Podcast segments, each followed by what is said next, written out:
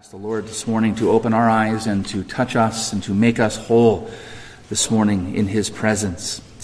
Acts 20 is our sermon text this morning, Acts 20, and picking up at verse 17 down to the end, uh, verse 38.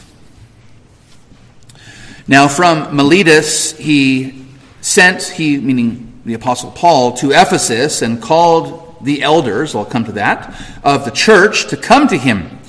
And when they came to him, he said to them, so here's Paul's address to the Ephesian elders. You yourselves know how I lived among you the whole time, from the first day that I set foot in Asia, serving the Lord with all humility and with tears and with trials that happened to me through the plots of the Jews, how I did not shrink from declaring to you anything that was profitable and teaching you in public and from house to house, testifying both to Jews and to Greeks of repentance toward God and of faith in our Lord Jesus Christ. And now, behold, I am going to Jerusalem, constrained by the Spirit or in the Spirit, not knowing what will happen to me there, except that the Holy Spirit testifies to me in every city that imprisonments and afflictions await me.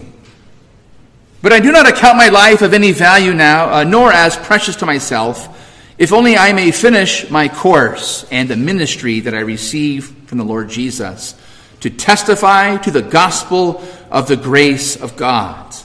And now, behold, I know that none of you among whom I have gone about proclaiming the kingdom will see me, see my face again. Therefore, I testify to you this day that I am innocent of the blood of all. For I did not shrink from declaring to you the whole counsel of God. Pay careful attention to yourselves and to all the flock in which the Holy Spirit has made you overseers, to care for the church of God, which he obtained with his own blood. I know that after my departure, fierce wolves will come in among you, not sparing the flock. And from among your own selves will rise men seeking, speaking twisted things to draw away the disciples after him. Therefore, be alert, remembering that for three years, I did not cease night or day to admonish everyone with tears. And now I commend you to God and to the word of his grace, which is able to build you up and give you to give you the inheritance among all those who are sanctified. I coveted no one's silver or gold or apparel. You yourselves know that these hands ministered to my necessities and to those who were with me. In all things I have shown you that by working hard in this way, we must help the weak and remember the words of the Lord Jesus, how he himself said, It is more blessed to give than to receive. And when he had said these things, he knelt down and prayed with them all. And there was much weeping on the part of all. They embraced Paul and kissed him, being sorrowful, most of all because the word he had spoken, that they would not see his face again and they accompanied him to the ship. And to all these words, God's people say, Amen. Well, three years doesn't seem like a long time. Uh, three years doesn't really seem like a, a, whole lot of time to do a whole lot of anything, uh, perhaps to us. But that was the length of Paul's longest ministry or service to these early church plants throughout uh, the ancient world in the first century. He was there for three years in Ephesus, and he testifies to us of that here uh, in this story. It was his longest ministry in one place. Just three years. Maybe that seems like a long time. Well, in comparison to some of the times he spent in other cities like Thessalonica for three Sabbath days, three weeks, uh, this is three years. And so uh, may not seem very long to us, but in the time of the apostles' ministry, uh, it was his longest and most lengthy ministry. Uh, three years, I was trying to think of a way to, uh, to remember how long three years is. Three years was the beginning of uh, the first summer of Corona time for our kids to today.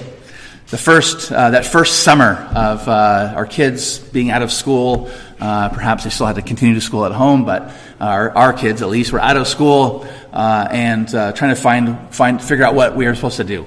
Uh, and that was three years ago. So seems like a million years ago to us, but uh, seems pretty close as well. So uh, three years can be a long time, relatively speaking. It can be a very short time. Well, here, Paul, at the end of that three year ministry, he's traveled some as well, but he's come back to uh, Miletus, and he's called for the, for the, elders to come from Ephesus because that great riot that happened there, and so he felt it was dangerous to go back to Ephesus. Uh, he passes by Ephesus, but he calls their elders, and he's concluding here in chapter 20 his third and final missionary journey. His third and final missionary journey. Um, we might say, though, that he really had four missionary journeys. We talk about his three missionary journeys, and this is the end of the, the third missionary journey. Uh, but after he goes to Jerusalem, where, where does he go after that? He goes to Rome.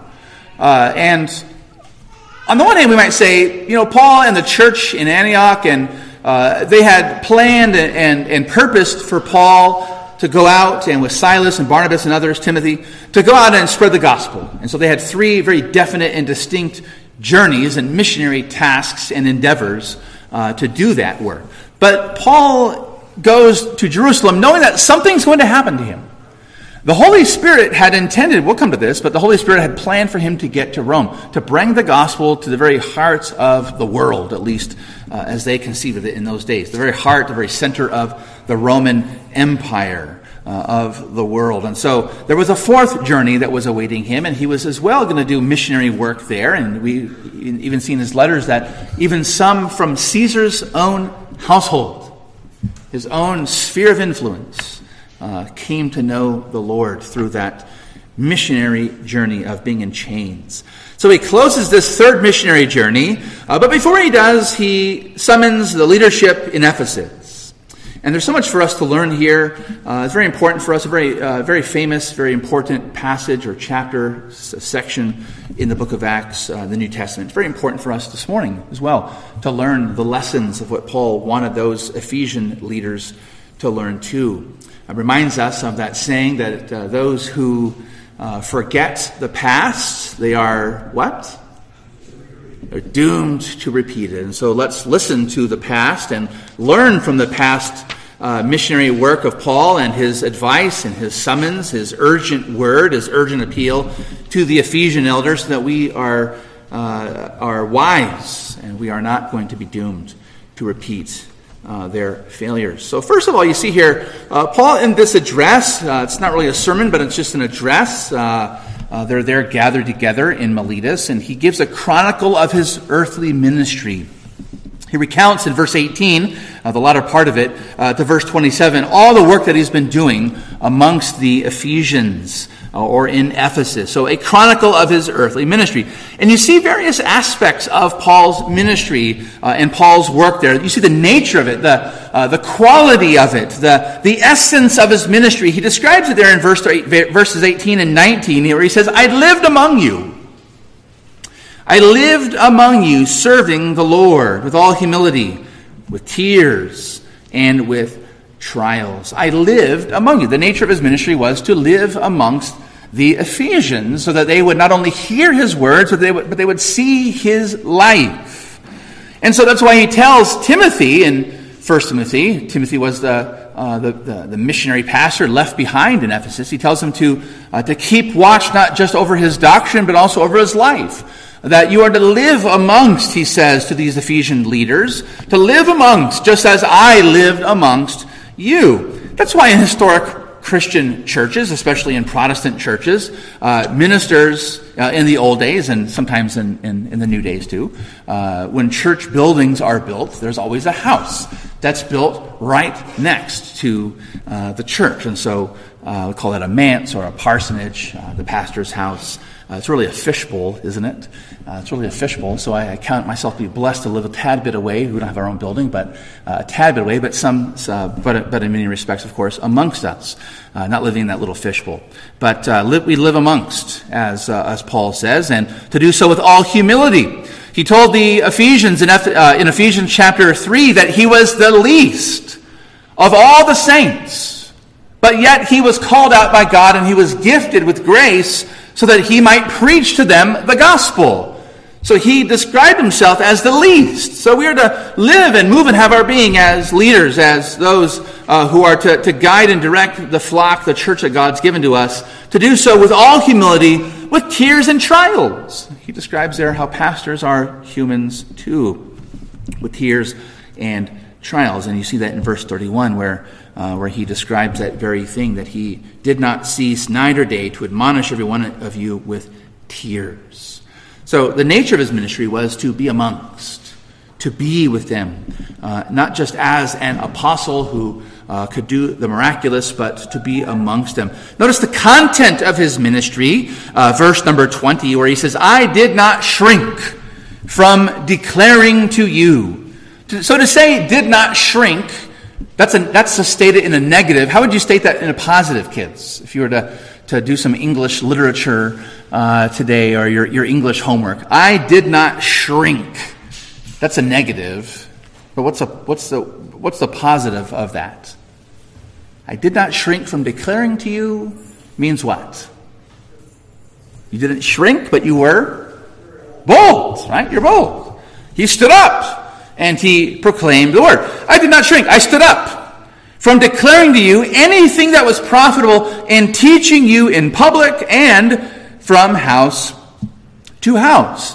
Uh, a ministry is a service. It's being an instrument. Paul describes it elsewhere as being a jar of clay. He says, We ministers are jars of clay, and in that jar, God has put this inestimable treasure of the gospel, but in a jar of clay. Ugly, fallible, frail, breakable, and so forth. So a ministry is service. It's being an instrument. It's, it's conveying the message of the king. And the content then of his ministry was to declare, notice, and to teach. To declare and teach what? Notice the, the heart of it is in these various phrases in this address. Declaring and teaching what? To testify, verse 24, to testify of the gospel, the good news, of the grace of God. That right there is the content and the heart of the Christian ministry. To testify of the gospel, the good news of the grace of God. God's grace is his is uh, not only, as we sometimes say in, in simple ways, his unmerited favor, his unmerited love. We've done nothing to earn or deserve grace, his love, his mercy, his favor. But do you realize that the grace of God is not just that you've done nothing to earn it, and so it is a gift that God gives unconditionally. But do you realize that grace is also given to us, to you and to me, because we've demerited it. It's unmerited favor. We've done nothing good to earn the love and the mercy and the grace of God. In fact, we've demerited it. We've done everything possible to forfeit it. That's what it means to be a sinner. It means that we've broken God's covenant. We've violated His laws. We've transgressed His commandments.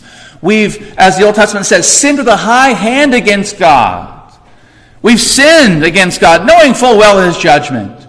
Or we sin trying to hide and, and trying to pretend that God's not really here, that God doesn't really see. The gospel, the ministry of the gospel, the ministry of the good news is that we come and we testify as ministers, and we do this even as believers as well, don't we? We tell people that God in Christ is gracious. You have done nothing to earn or deserve the gospel of Jesus Christ, and in fact, you've done everything to forfeit it. That's why it's gracious. That's what it means for God to be gracious. He does not come and as Jesus said, I did not call, uh, come and to call the righteous. I came to call sinners. He did not come to gather up to himself all the good and all the holy and all the righteous and all those who have distinguished themselves by some way or another from everybody else in the world. And the good people are the ones who get to go to heaven. And the bad guys, the bad girls, they, they all have to go to hell. The gospel is that everyone deserves hell, but yet God comes and he brings salvation to undeserving, fully, uh, fully forfeiting sinners. That's the gospel, amen? That's the gospel. And so he, he tells the Ephesians, I, I didn't shrink from declaring this to you. I was bold to testify of the gospel of the grace of God.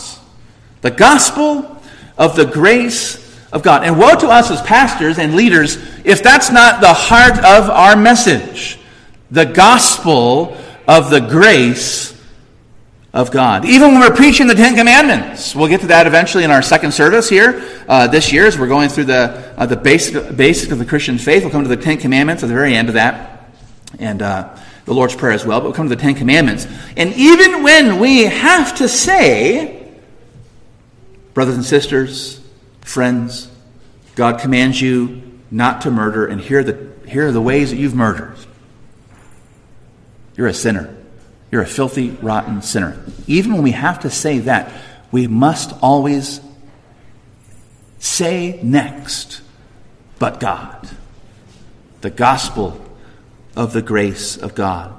Proclaiming verse 25, he says, he summarizes this, this message, this content of his ministry, not just the gospel the grace of God, but also proclaiming the kingdom.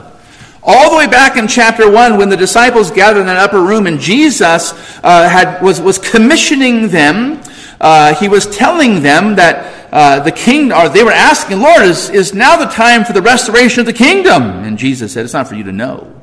Go and proclaim the gospel. Go and testify to all the world. Be, be my witnesses in Jerusalem, Judea, Samaria, and to the ends of the earth. We proclaim the kingdom. That this gracious God saves sinners who become citizens of his heavenly and eternal kingdom, and that he himself is the king. And, we, and, and the gates of the kingdom are wide open to all sinners. The, the gate is open, the drawbridge is down. The way from sin into salvation is available to everyone. Come. That's the message. Come. Enter the kingdom. Be saved and be safe from all your sins by the King. He welcomes sinners. I did not shrink, he says, verse 27, from declaring to you the whole counsel of God. What's the content of his ministry? He describes it also this way the whole counsel of God. We might put it in these terms that we are to preach as ministers, we are to preach the whole counsel from Genesis to Revelation. We are to preach the doctrine of God and all the way to the doctrine of the end things. The whole counsel of God. This is why we preach as we, as we do. We, we spend time going through books of the Bible one by one. Here we are in chapter 20. We only got eight chapters to go. What are we going to do next? Who knows? The Lord knows. But we will be in the Word of God. After that 28th chapter is closed, I guarantee you that we'll be in the Word of God, right? We'll be in the Word of God somewhere, preaching the whole counsel of God. This is why we do expository sermons. This is why we preach the Bible, book by book, chapter by chapter, verse by verse. But it's also why we take time, we spend time uh, giving uh, sort of the, the bird's eye view. We don't want to just emphasize and focus on the trees, but also the entirety of the forest. And so we use things like the Heidelberg Catechism or the Apostles' Creed, or we might do a, a series on, on various key doctrines of the faith. In other words, the whole counsel of God is not just the profundity of all that God has ever said in His Word, but also the simplicity of it. You see that there when He says in verse number 21 that the, the, the emphasis, the focus was on repentance toward God and faith in our Lord Jesus Christ. We are to preach the whole counsel of God, and that can feel overwhelming to us at times. There's a lot to, to hear. There's a lot to know. There's a lot to learn. The Bible's a big book. So we try to go from the beginning to the end as best we can uh, during the life that God has given us as ministers. We try to do that, but we also need to preach that simplicity, repentance, and faith. What's the whole Bible about? We read from Ezekiel where the Lord recounts the Israelites and God gave them commandments in the wilderness. Don't follow the idols of the nations. They did that. What was the point? That they would turn away from their sins and know that I'm the Lord, the Lord said. To turn, repent, and to believe. That's the, that's the key. We proclaim the gospel throughout the whole of the, the entirety of the counsel of God that announces a kingdom is coming and the door is open and we come with repentance and with faith. We come humbly to the King and we confess our sins and we come embracing his offer of grace and mercy. The gospel is profound, but it's also simple. Notice the method. The method of his ministry, very, very simply there in verse 21, was teaching in public and from house to house, anywhere, anytime. in public and from house to house, teaching them. Notice, teaching them. The scope of his ministry, he was testifying, verse 21 again, testifying to both Jews and Greeks. In other words, everyone, anyone. We are to preach the gospel. We are to proclaim the kingdom has come. We are to, to, we are to speak of repentance and faith from the whole counsel of God, uh, anywhere, anytime, to anyone. That's what Paul is saying here. And the end of his ministry, he says again, verse 22, I'm going to Jerusalem. He's feel, he feels compelled by the Holy Spirit. Now, what's going to be interesting next Sunday, Lord willing, is uh, he, he's compelled by the Holy Spirit to go to Jerusalem, knowing what's awaiting him. But then we're going to read in chapter 21 that people were telling him by the Spirit, in the Spirit, not to go. So, what gives? What was the Spirit saying? What was he wanting? What was he doing? Well, he feels compelled. He says that to us here. Compelled by the Holy Spirit to go to Jerusalem, to bring the offering of the Gentiles to the Jerusalem church, to relieve those in suffering, to relieve those in famine, uh, but to do so even knowing the dangers. So, in all these things, we might say the application of what Paul is saying here of his own earthly ministry as he recounts it to the Ephesian elders. They knew this full well, but we're hearing this secondhand. Uh, but the, the application of it is this to follow the leader. Kids, we play follow the leader sometimes when we're little. Uh, we learn how to do things by following the leader. Uh, we might even go to a park and you'll see a duck and it's leading its ducklings into the water, or it leads them out of the water to go find some food, or to find some shade, or, or something else. We follow the leader because that's how we learn in life to mature and to grow up. And so Paul is telling the Ephesian elders, and we need to learn this too, to follow the leader, to follow those that God has given to us. Now, notice to whom he's saying this. That's the second big point here. He gives a charge to these presbyters. They're called presbyters or elders. He calls for them in Ephesus. They come to Miletus and he gives his message. Now, this charge, this message, this urgent word that he gives to these men, these presbyters, notice they're called, on the one hand, elders or presbyters. You see that at the very beginning of our reading this morning, verse 17. He called the elders of the church. That's the, the Greek word for, it comes in English as presbyter, presbyteros. That's the office that these men hold. They are presbyters. Uh, and uh, in, in, in, uh, in the ancient world, uh, that meant an older man. Uh, but the idea was one who was an honored leader. One who was an honored leader.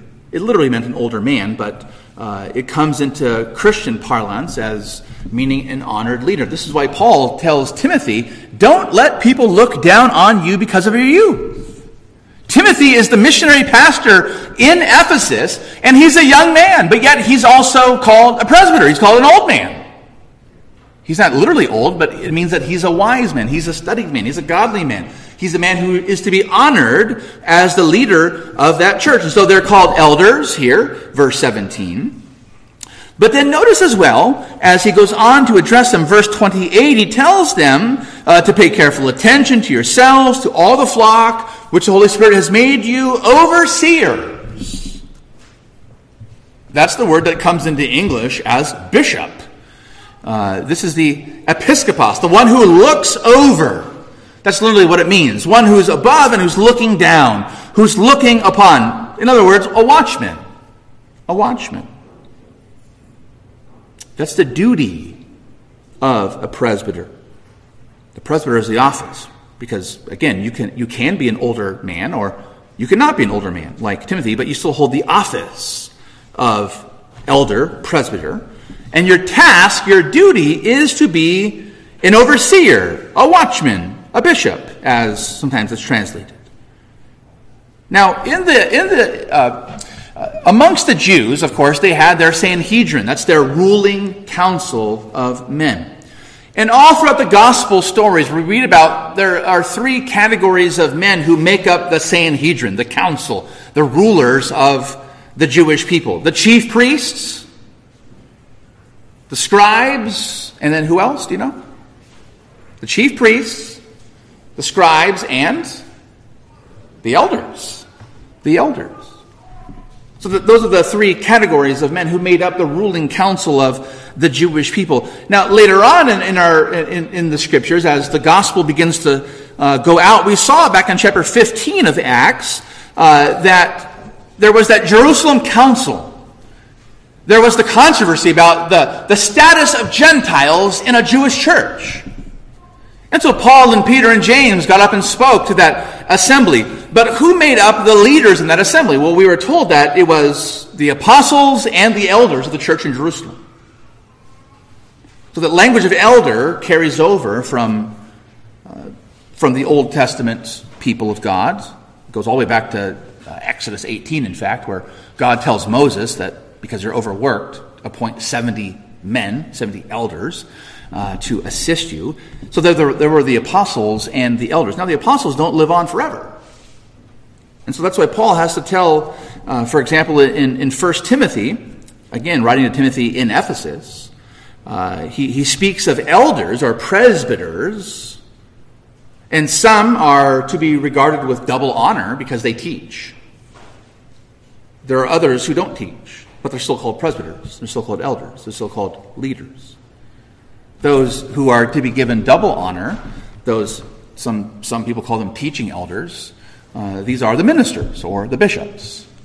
And I told the brothers at our men's group this past week that when I was ordained, uh, Dr. Dr. Godfrey told the congregation uh, when I was ordained that you are to call Danny a bishop. So there you go. that was a long time ago, but it was a long time ago. That's the, the task of the presbyter, the, the elder, the leader, is to be an overseer. Uh, again, a, as a minister of the gospel, to be an overseer or to be a bishop, uh, to be one who brings the word, who does that, uh, that work of teaching, and so therefore is to be given that sense of double honor. Uh, and, and notice the attitude of these elders that Paul is here charging. Uh, the elders, the overseers, notice that those are the same group of people, they're interchangeable there. Uh, to care for, to care for. And the, and the root of that word, to care for, is the root of the word for a shepherd. To care for, to, to literally to shepherds, is what it says. That's the attitude. That's the attitude of a presbyter slash overseer, watchman, bishop. Jesus is the good shepherd. I am the good shepherd, John 10. That means that the leaders underneath Jesus are under shepherds. I'm the good shepherd. We're just small s shepherds. Our task is to care for and to shepherd the flock that the Lord has given to us in the name of the King, the name of the chief shepherd, the chief bishop of our souls the Lord Jesus Christ. And notice how we are to do that. He says to do all this as elders uh, who oversee uh, by shepherding. We are to do this, he says, by paying careful attention. Pay careful attention. There, that's the imperative verb here. And to be alert. Pay careful attention, be alert. These are the commands. What's the urgency of Paul to these Ephesians? That they would Pay careful attention. Be vigilant. For what? For, interestingly, for yourselves, he says, and to all the flock. Pay careful attention, he says, to those leaders, to yourselves. Again, he told Timothy in, in, in 1 Timothy, I believe is in chapter 2, uh, that he is to, or chapter 4 actually, he says that he is to uh, guard not just his doctrine, but keep a careful watch over his life. And so great men of the past, like C.H. Spurgeon, have written, uh, uh, there's a great address you can write, you can read it online. I would encourage our elders and uh, deacons and all Christians, in fact, uh, to go online and read C.H. Spurgeon's The Minister's Self Watch. It's addressed to pastors or students who are going to be pastors, but the minister's self watch. Brothers and sisters, you need to pray for your leaders. You need to pray for me, but pray for the elders, and pray not just for us in this church, but pray for Christian leaders. We are to be self vigilant, self watchful, because the temptations are great. The needs are great. So he's addressing, Paul, the apostle, is addressing the Ephesian presbyters, but it applies to all of us. Be in prayer. Help your pastor, help your elders to be watchful over themselves and to all the flock, he says. He, he, emphasizes, he emphasizes that with more, uh, with more words to all the flock. To all the flock that was obtained by the Lord's own blood. In fact, he calls it, he says, he speaks of the blood of God here, speaking to us in a, in a very improper way. Uh, but he's speaking here of the Lord Jesus Christ, the, the God man. He's paid the price with his own blood, the blood of God, to gather a flock. And leaders, our elders in this church, are to pay careful attention. I am to pay careful attention to myself but also to all the flock by pasturing and protecting. Notice that. By pasturing the flock and by protecting the flock. A shepherd's job as a children is to take, uh, take the sheep out and to take them out onto the hills and to find a place where there's a little bit of grass left and, and to, uh, to give them food and to lead them and to find those still waters and to find those little grass patches out there in a very hot, hot desert. Imagine living out in the desert. And you have a whole flock of sheep, and they have to eat and drink water every single day to survive. So the, his job was to pasture his sheep, to feed them, to feed them, and to protect, and to protect. I should say, what, what, is the, what, does the, what, is the, what is the presbyter here, the, the overseer, the shepherd, who's to pay careful attention to the flock? What are we to pasture you on? What is the pasture that we are to bring you out to and to give you food? The Word. The Word. Jesus talks about himself being the, the good shepherd, of course, and uh, he, he speaks of the Word, the Word as our food. The Word is the bread of life. All kinds of images, but here it's the grass, it's the pasture land, the field. That's the food that we are to feed you with, the food of the Word. And we are to protect you. He says to them, You are to protect your flock, and we are to protect our flock against fierce wolves. There are, there are wolves outside, and so, children, if you, uh, if you Google what a shepherd is, I don't think we have many shepherds in the congregation this morning, but if you would Google what a shepherd does, uh, you'll see that a shepherd has a stick, a staff, uh, and not only leads with that staff at the front, and they all follow, but he also uses that staff, if necessary, as a weapon. As a weapon. To ward off, to fight off wolves. We have coyotes around here, but wolves that are trying to find a quick and easy meal, to find a stray believer, a stray believer who's just, just straying enough from the flock to pick him or her off. There are fierce wolves outside, but notice there are also men from within. He warns them there are going to be men from within who are going to speak twisted words, trying to draw away the disciples. Let's turn in our Bibles to Ephesians 4. Here's what Paul wrote later to that very same church. What he, what he, what he told them was going to happen, happened. Ephesians 4.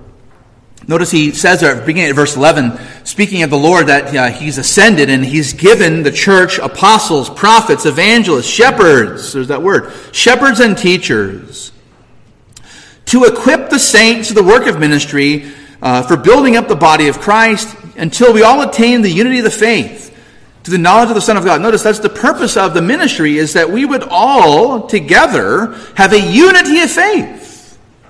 Not listening to those twisted words of those within trying to allure us outside. Notice that, so then, uh, to build up, again, verse number 12 there, for building up the body of Christ until we all attain the unity of faith and knowledge of the Son of God to mature manhood.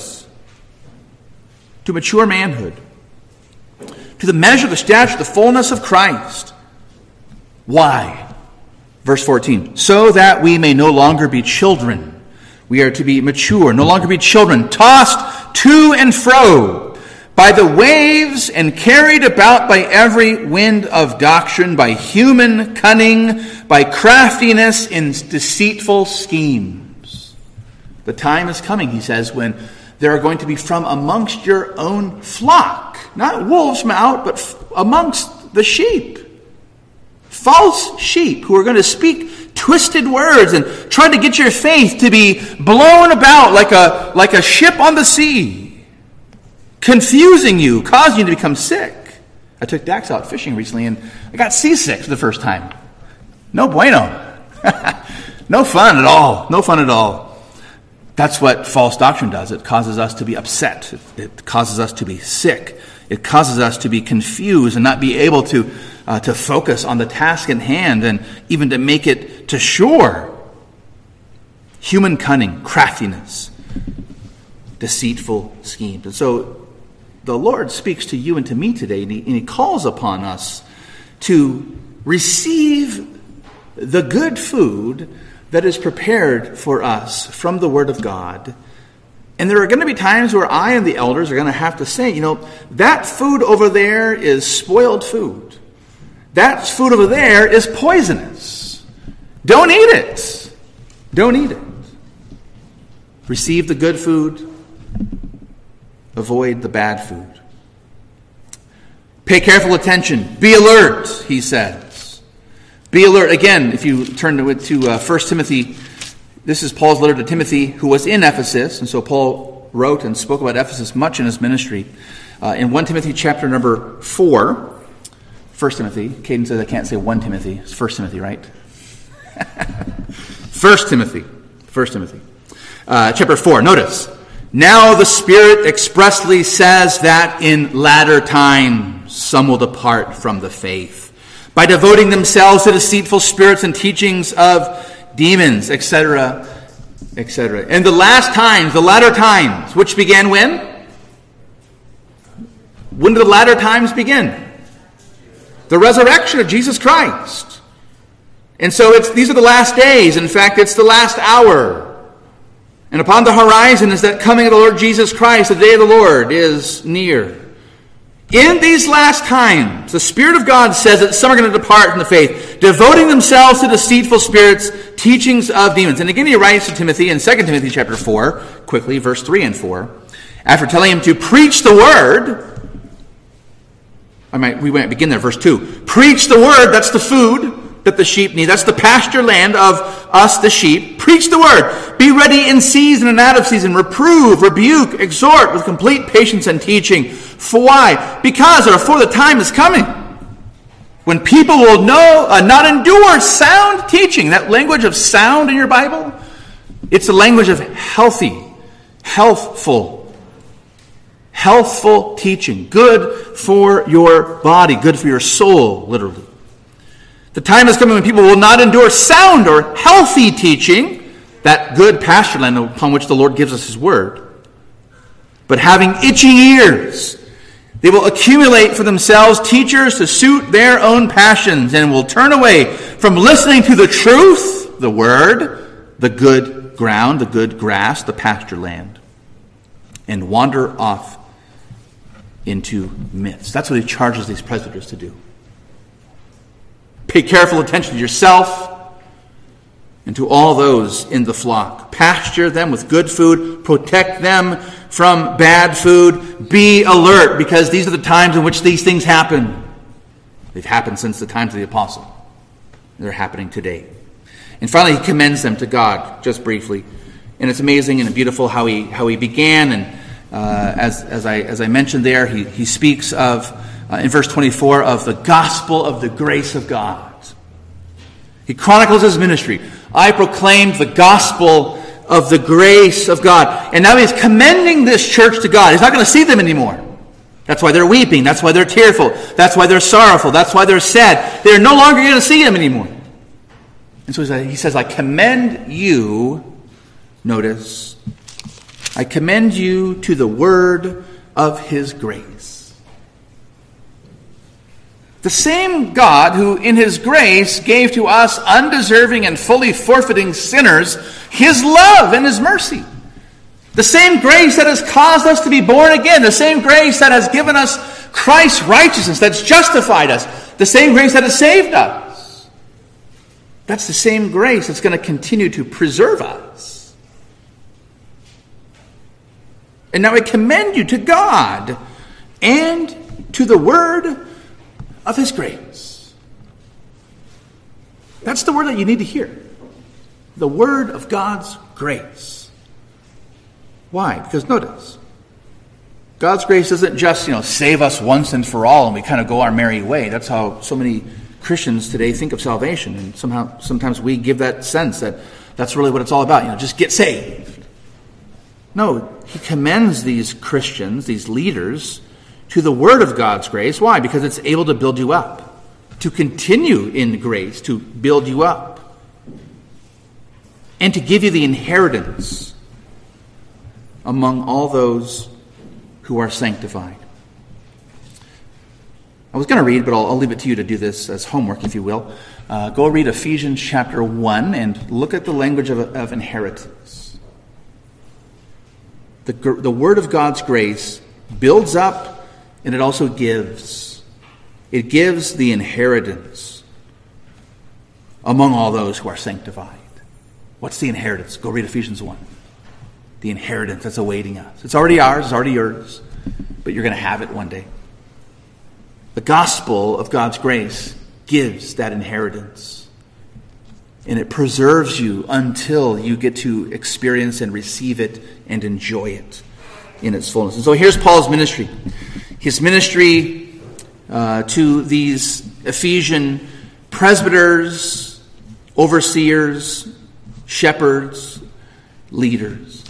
And he's writing to, or he's speaking to them, and it's written to us to learn from uh, the past so that we might not make the same mistakes, that we might continue to be built up and continue towards that inheritance. Notice all that Paul is saying about his own ministry and the ministry he passes off to these ministers to continue to minister to these Christians, and it speaks to us as well this morning. Uh, it's all to bring us to God. All the words that we speak, all the preaching, all the teaching, all the visiting, all the spending time living amongst each other, going from house to house in public and so forth, it's all to bring us to receive that inheritance. That's what it's about, the inheritance that we have in our Lord Jesus Christ. And we come this morning to the Lord's table, which, as I've been mentioning, the, the, or we've been mentioning the past few weeks in our uh, second service, uh, this is all about uh, uh, an, an earthly sign to you of a heavenly reality. The inheritance that awaits you, you get just like a little, a little taste, a little glimpse of at this table this morning. And so, as the word of God's grace comes to you this morning, and God says to every single sinner in this place that the kingdom of God is here the gate is open to that kingdom. Come with repentance and faith to Jesus Christ, and you will receive that inheritance. And you get a little bit of, uh, of that this morning, a little glimpse, a little taste, a little down payment of what awaits us in that final, final place when we will see him face to face as he is, and he will feed us with those leaves from that tree of life, the Bible says, which are for the healing of the nations. Let's come this morning to Jesus by faith and repentance. Let's come to Him to this table of the Lord, expecting Him to renew us, to satisfy us, to fill us, to heal our souls. Let's expect Him to meet with us, that we would hear His voice from His mouth to our ears, and we would see Him face to face. Let's pray. Our great and our gracious God, we thank you for the gospel of Jesus that comes to us undeserving sinners. And we thank you for the lessons of Paul to the Ephesian church. And we thank you that you have, uh, throughout the ages, preserved this wonderful word of the gospel. We get to hear it today that God loves sinners, that you are gracious towards those who don't deserve, and you are gracious towards those, Lord, who forfeit. You are gracious. And so we thank you, Lord, and we ask now that you would assure us of your grace in the Lord's Supper. Feed our souls, we ask. All this in Jesus' name. And together, all of God's people say, Amen.